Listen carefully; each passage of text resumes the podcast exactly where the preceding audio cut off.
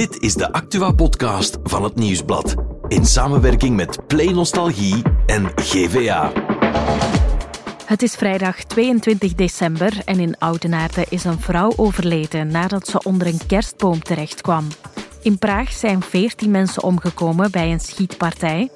En we weten wie zich de slimste mens ter wereld mag noemen. Het is gebeurd. Maar in deze Insider hebben we het eerst over Bethlehem op de westelijke Jordaan-oever.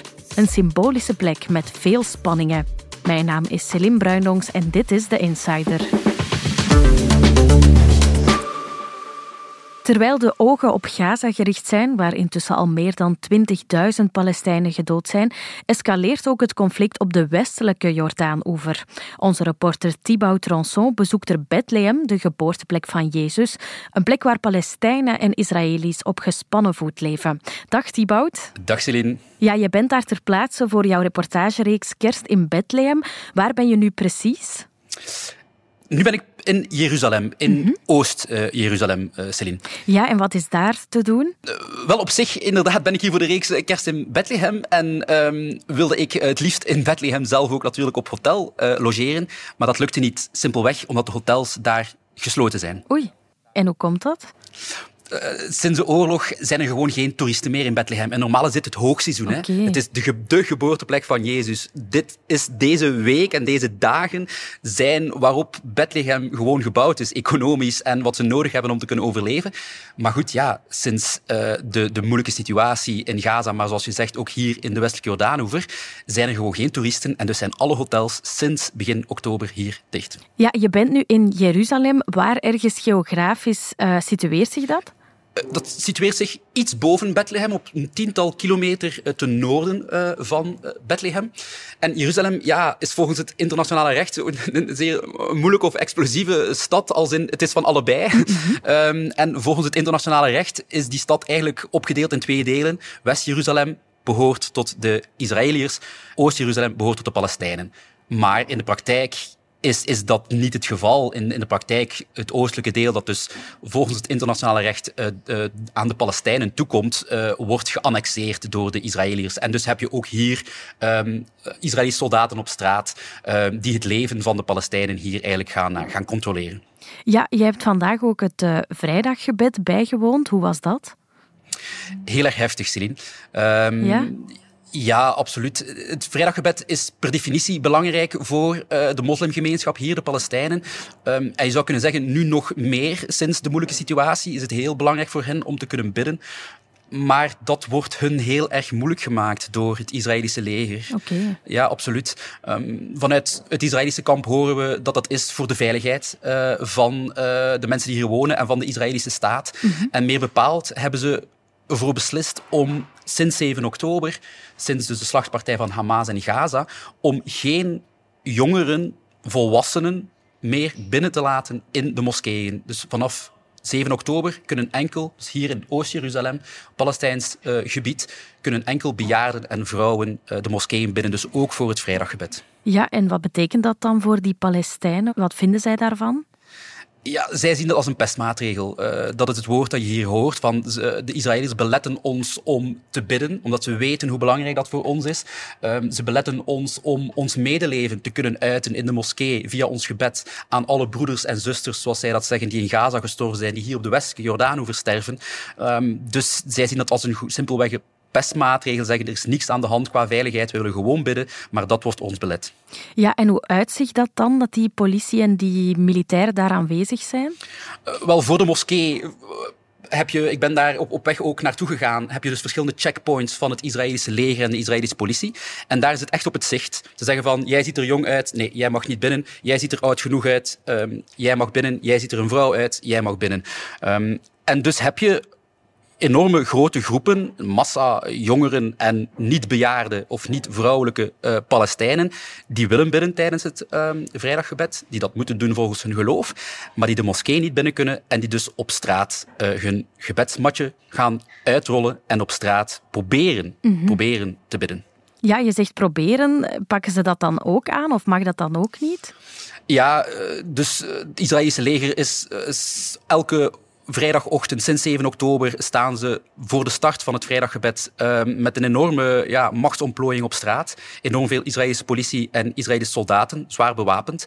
Um, om er inderdaad voor te beletten dat al die Palestijnen die de moskee niet binnen kunnen, dat die op straat gaan uh, bidden. Want ook dat zien ze als onveilig. Grote massa Palestijnen uh, op straat in deze tijden, explosieve tijden, zien zij als een onveilige situatie. En dus, ik zat er middenin, um, schieten zij traangas af naar Palestijnen die op straat uh, bidden. En um, ja, moeten de Palestijnen letterlijk hun gebedsmatje gebruiken voor hun ogen en, en mond om hun te beschermen tegen het traangas dat afgevuurd wordt. En opnieuw vanuit Israëlische kant zeggen ze we moeten dit doen om onze veiligheid en de veiligheid van onze staat te kunnen gaan garanderen. Vanuit Palestijnse kant hoor je van kijk, ik heb gesproken met een man, Omer, uh, we zaten in het midden van dat traangas. Zijn ogen waren bloedrood. Um, hij was aan het kuchen. Hij gebruikte uh, een gebedsmat om zijn mond en zijn, um, en zijn neus te beschermen. En hij zei van kijk, wat, wat kan ik hier fout doen? In mijn hand heb ik een, een flesje frisdrank. In mijn andere hand heb ik mijn gsm. En ik was aan het bidden. Um, dus je zou nog kunnen denken van oké, hij heeft misschien stenen gegooid of hij heeft misschien politie uitgedaagd, maar zelfs, dat uh, was niet het geval. En, en ja, er wordt dus gewoon belet dat uh, die mensen, omwille van het veiligheidsargument, al dus de Israëliërs, op straat kunnen samenkomen om te bidden. -hmm. Ja, dat klinkt heel heftig. Ik vraag mij ook af, Bethlehem en Jeruzalem, dat spreekt wel tot de verbeelding. Maar wat moet ik mij daarbij voorstellen? Zeker voor christenen en, en pelgrims en toeristen van over de hele wereld is deze plek, hier zeker tijdens de kerstperiode, uh, een, ja, een heilige -hmm. plek, een enorme belangrijke plek, een enorm toeristische plek. Uh, normaal, ah, okay. de periode ja, absoluut. De normale periode van kerst, Jeruzalem, maar zeker ook Bethlehem, omdat Bethlehem dan hè, de geboorteplek is van Jezus Christus. Daar is hij um, in de kribbe, in, uh, in de grot uh, eigenlijk geboren. En normaal mm -hmm. heb je hier enorm veel uh, toeristen die naar Jeruzalem komen, maar ook naar Bethlehem komen. Um, en daar leeft de stad echt van. De stad, ja. ik heb met de burgemeester van Bethlehem gesproken, de stad, de economie van de stad draait voor 70 70% op toerisme. En ja. bijna al het toerisme waarop Bethlehem, uh, ja, nodig heeft, Bethlehem nodig heeft als stad om te kunnen draaien, speelt zich af tijdens deze periode voor en na kerst. En nu, Celine, ja. nu zijn er geen toeristen. Oké, okay, en dus ook geen kerstsfeer? Of? Er is geen kerstboom. Er zijn, is geen kerstmarkt, er is geen kerstverlichting, er is werkelijk niets. En dat is omdat ja. de burgemeester en, en de geloofsgemeenschappen en de katholieke, de christelijke gemeenschap in Bethlehem beslist hebben van, kijk, hoe kunnen we nu kerst vieren dus feest vieren in deze tijden. We moeten solidair zijn met de mensen in Gaza. We moeten een boodschap geven aan de wereld uh, dat ook op de Westelijke Jordaanoever uh, het conflict escaleert. En dat kunnen we niet door nu cadeautjes aan elkaar te geven en de kerstman te laten rondlopen en de, en de verlichting in de boom um, aan te steken. Je zei het net al van die vrede inderdaad. Normaal is kerst een periode van vrede, maar die is er nu niet. Is dat dan het idee achter jouw reportage? Uh, ja, inderdaad. Um, wel, ik ben naar hier gekomen um, om eigenlijk te weten, komen, te weten te komen inderdaad uh, wat zich hier zou afspelen, omdat ik het ook niet zeker wist. Um, ik wist hoe belangrijk uh, het kersttoerisme en de kerstsfeer hier normaal is in Bethlehem en ik was benieuwd wat te kunnen uh, treffen hier. En ik had gedacht van oké, uiteraard zal de oorlog een rol spelen, maar ik had gedacht dat er wel, ja, dat er op, op, zijn, minst Bethlehem zou proberen om dat, die kerstsfeer uit te dragen en, en een kerstfeest te organiseren. Maar dat is dus helemaal niet het geval. En dat wou ik dus zelf met eigen ogen komen vaststellen van hoe gaat de hoofdstad van kerstmis om met um, kerst in deze bijzonder moeilijke oorlogstijden.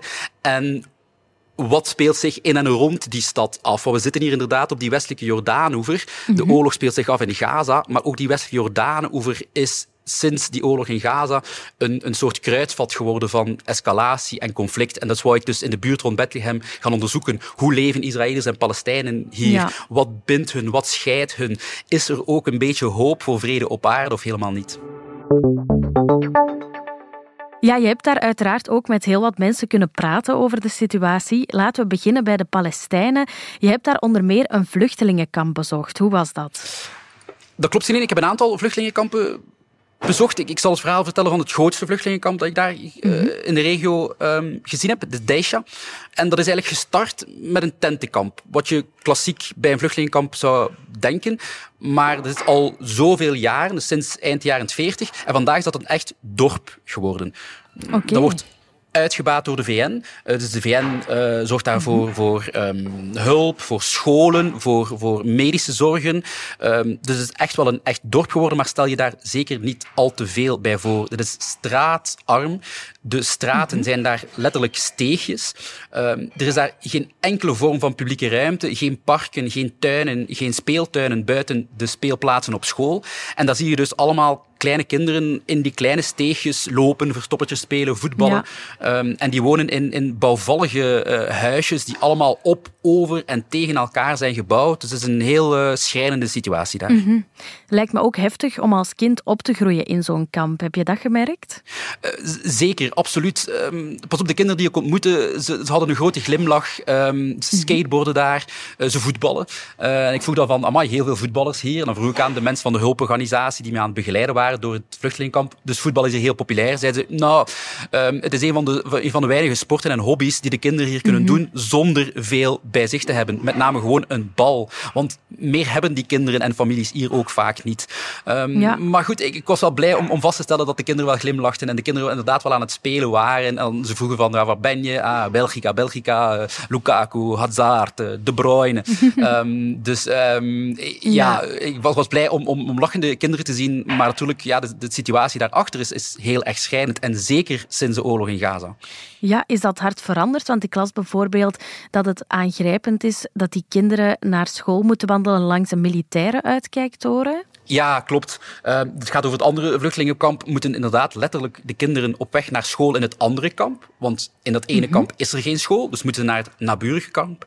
En dan gaan ze letterlijk voorbij een uh, militaire wachttoren, uitkijktoren van het Israëlische leger, waar opnieuw veel vaak traangas wordt ingezet, klasjes zijn, uh, andere jongeren die stenen gooien naar die militairen. En dus ja, op weg naar school zitten die kinderen midden in traangas. En op school worden er sessies georganiseerd voor die kinderen om die weg naar school, die vaak zo heftig is, die mm -hmm. vaak vol met klasjes is, om die te gaan verwerken. Om de spanningen Amai. en het trauma die dat met zich meebrengt voor die kleine kinderen te gaan verwerken. Dus dat is heel erg, heel erg heftig. Ja, dat is verschrikkelijk. Ja. Je bent ook onder meer op bezoek gegaan bij verdreven Palestijnen. Hè? En ik las dat dat toch wel spannend was, dat dat eens slecht had kunnen aflopen. Het was helemaal inderdaad niet de bedoeling om, uh, om het gevaar op te zoeken of de held uh, uit te hangen, maar we zijn daar recht in het gevaar gereden, uh, de fotograaf -hmm. en ik, zonder dat we het wisten. Um, je moet je voorstellen, we zijn, het is een dorp in de buurt van Bethlehem, maar helemaal afgelegen. Dat is al een pla pla plattelandsdorp. Um, mm -hmm. En dan zijn we nog eens in de uithoek van wat een zeer uh, ja, plattelandsachtig dorp is, in die uithoek gaan zoeken naar de Palestijn met wie we een afspraak hadden. En dat zijn allemaal onverharde wegen, midden in de woestijn, een bergachtige woestijn. Overal zie je schapen en ezels en koeien, maar geen mensen. En ja, het zoveelste wegetje dat we probeerden om, om uh, de, de man met wie we afgesproken hadden uh, te ontmoeten, rijden we in en plots worden we opgebeld. En het was onze Palestijnse man met wie we afspraak hadden, mm -hmm. die zei nu snel achteruit. Je moet nu maken dat de weg komt en achteruit rijden. Amai. We hadden onmiddellijk goed ja. begrepen dat, dat, dat het geen grap was, dat hij ernstig was. Mm -hmm. Wij in achteruit, onmiddellijk teruggereden. Een aantal, um, zo'n 100, 150 meter achter ons, stond hij op ons te wachten. En hij had ons mm -hmm. de foute weg zien inrijden. En wat is de foute weg? Oei. Recht in de handen van de radicale kolonisten, Israëliërs. Oké, okay, dat is wel heftig. Ja, want daar stonden ze letterlijk... Wij konden dat niet zien, want er was nog een aantal honderden meters uh, voor ons. Maar letterlijk dus, ja, uh, kolonisten, uh, zijn Israëliërs die dus op Palestijns gebied komen wonen, met een geweer in hun handen en met legeruitrusting die ze gekregen hadden van het leger sinds 7 oktober. En die dus die Palestijnen met wie we een afspraak hadden, hadden verdreven van hun land. En natuurlijk, ja, mm -hmm. die zien geen, niet graag uh, westerse journalisten komen uh, die hun uh, komen bevragen van wat doen jullie hier en waarom hebben jullie dat, dat legerwapen en die legeruitrusting aan? Jullie horen toch niet tot het leger? Dus het is goed dat we zover niet gereden zijn, maar dus per abuis waren we inderdaad ja, wat in het vizier gelopen en dus de Palestijnen die daar verdreven waren, hebben ons letterlijk gezegd van je hebt echt geluk gehad. want ik zei achteraf van ik wil de andere kant ook leren kennen. Weet je, ik ben journalist, ik hoor jullie verhaal. Mm -hmm. Ik wil letterlijk ook de andere kant leren kennen. Maar zeiden ze, doe dat absoluut niet. Ook niet met kogelvrije vest en kogelvrije uh, helm.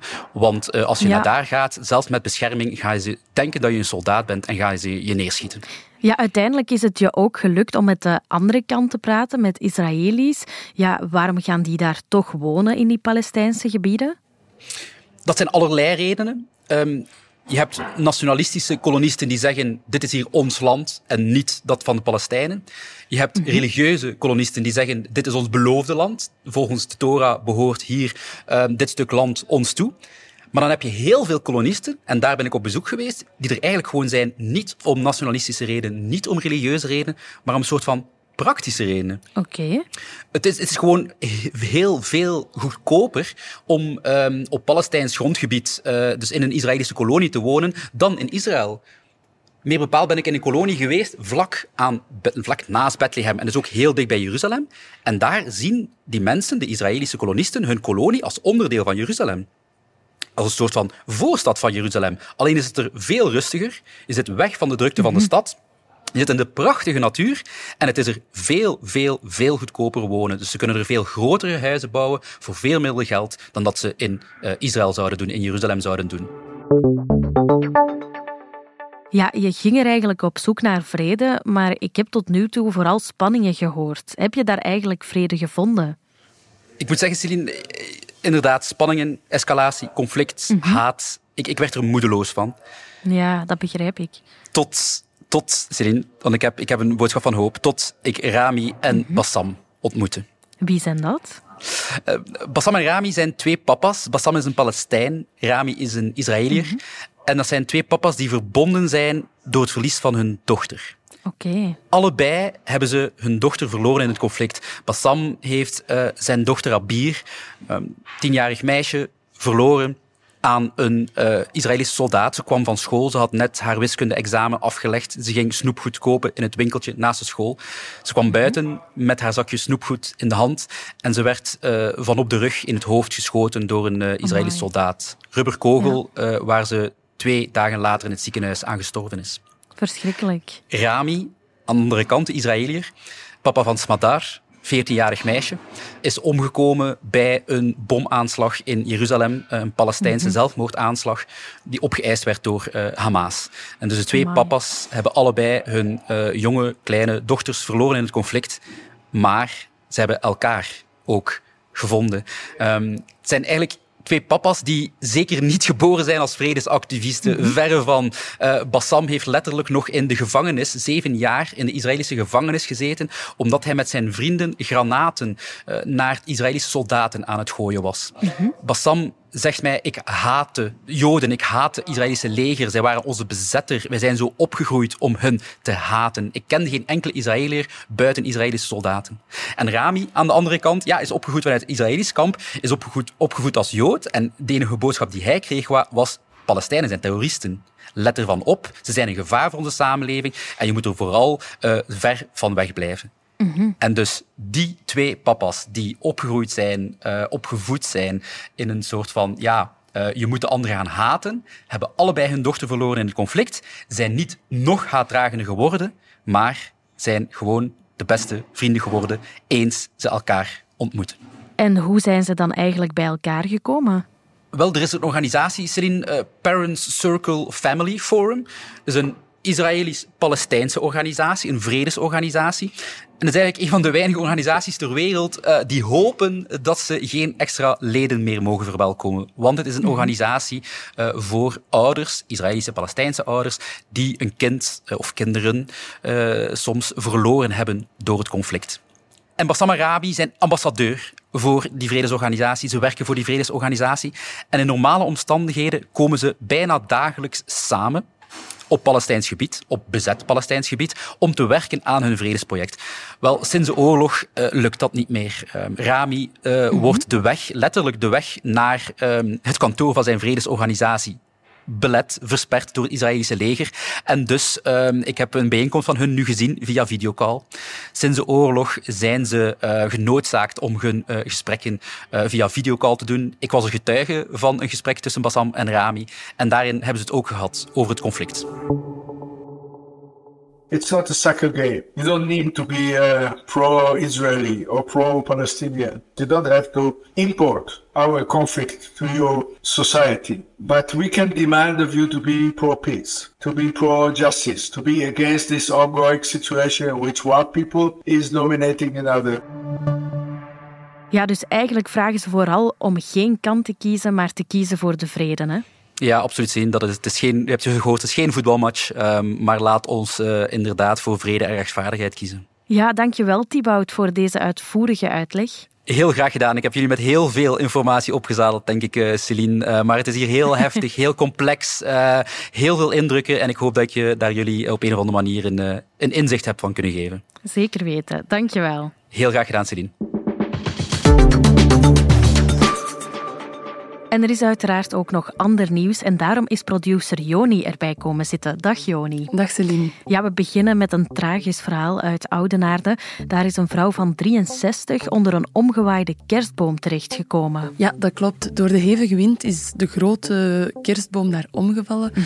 En daarbij raakten drie mensen gewond. Voor één van hen werd het fataal en er was wel wat gedoe rond die boom, want die stond eigenlijk de dagen voordien al scheef. En had de gemeente daar dan niets aan kunnen doen? Ja, het parket heeft nu een onderzoek geopend. Uh, we hebben ook aan burgemeester Marnik de Meulemeester gevraagd of hij vreest dat de familie van het slachtoffer de stad gaat aanklagen en hij antwoordde dit. Ik ga de zaken niet vooruitlopen natuurlijk. Hè. Laat het onderzoek zijn gang gaan en dus uh, we gaan zien wat de resultaten zijn.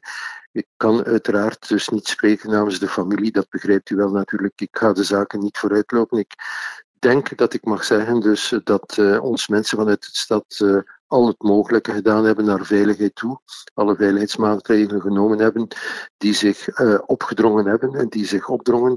Uh, meer kan ik daar momenteel niet over zeggen. En wat nu?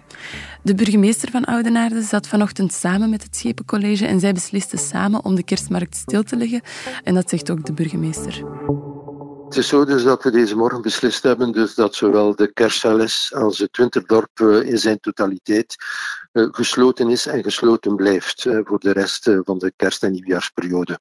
We willen hierbij nogmaals ons medeleven betuigen met de familie. We kunnen het gewoon niet maken dat in deze dramatische omstandigheden dus de kerstmarkt en dus het winterdorp als dusdanig terug open gaat. Dus dat was een unanieme beslissing vanuit het college van burgemeester en schepenen. En dan nog triest nieuws vanuit de Tsjechische hoofdstad Praag.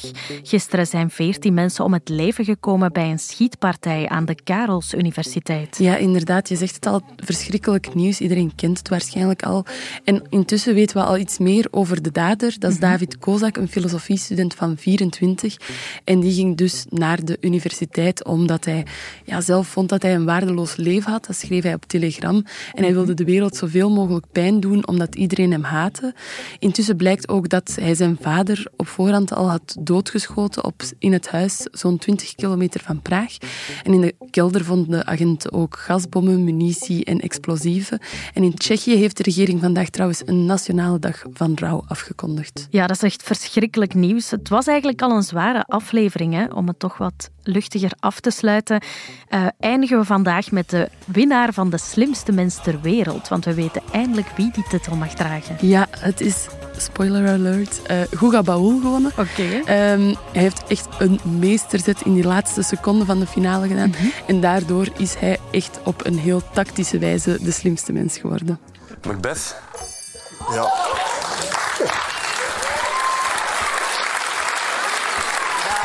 Ik heb hier al uh, heel veel gezien. Maar dit heb ik nog nooit gezien. Uh, dat is heel straf. Proficiat Guga. Inderdaad. Bedankt Joni om dat voor ons uit te leggen. Graag gedaan. En bedankt ook om hier elke dag te zijn voor deze podcast, want het is helaas jouw laatste aflevering van de Insider. Ja, we gaan jou keihard missen.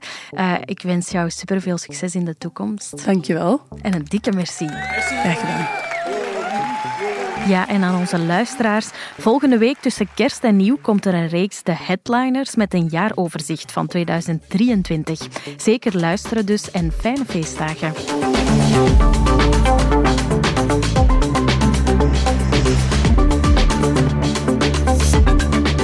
Dit was The Insider, een podcast van het Nieuwsblad in samenwerking met Play Nostalgie en GVA.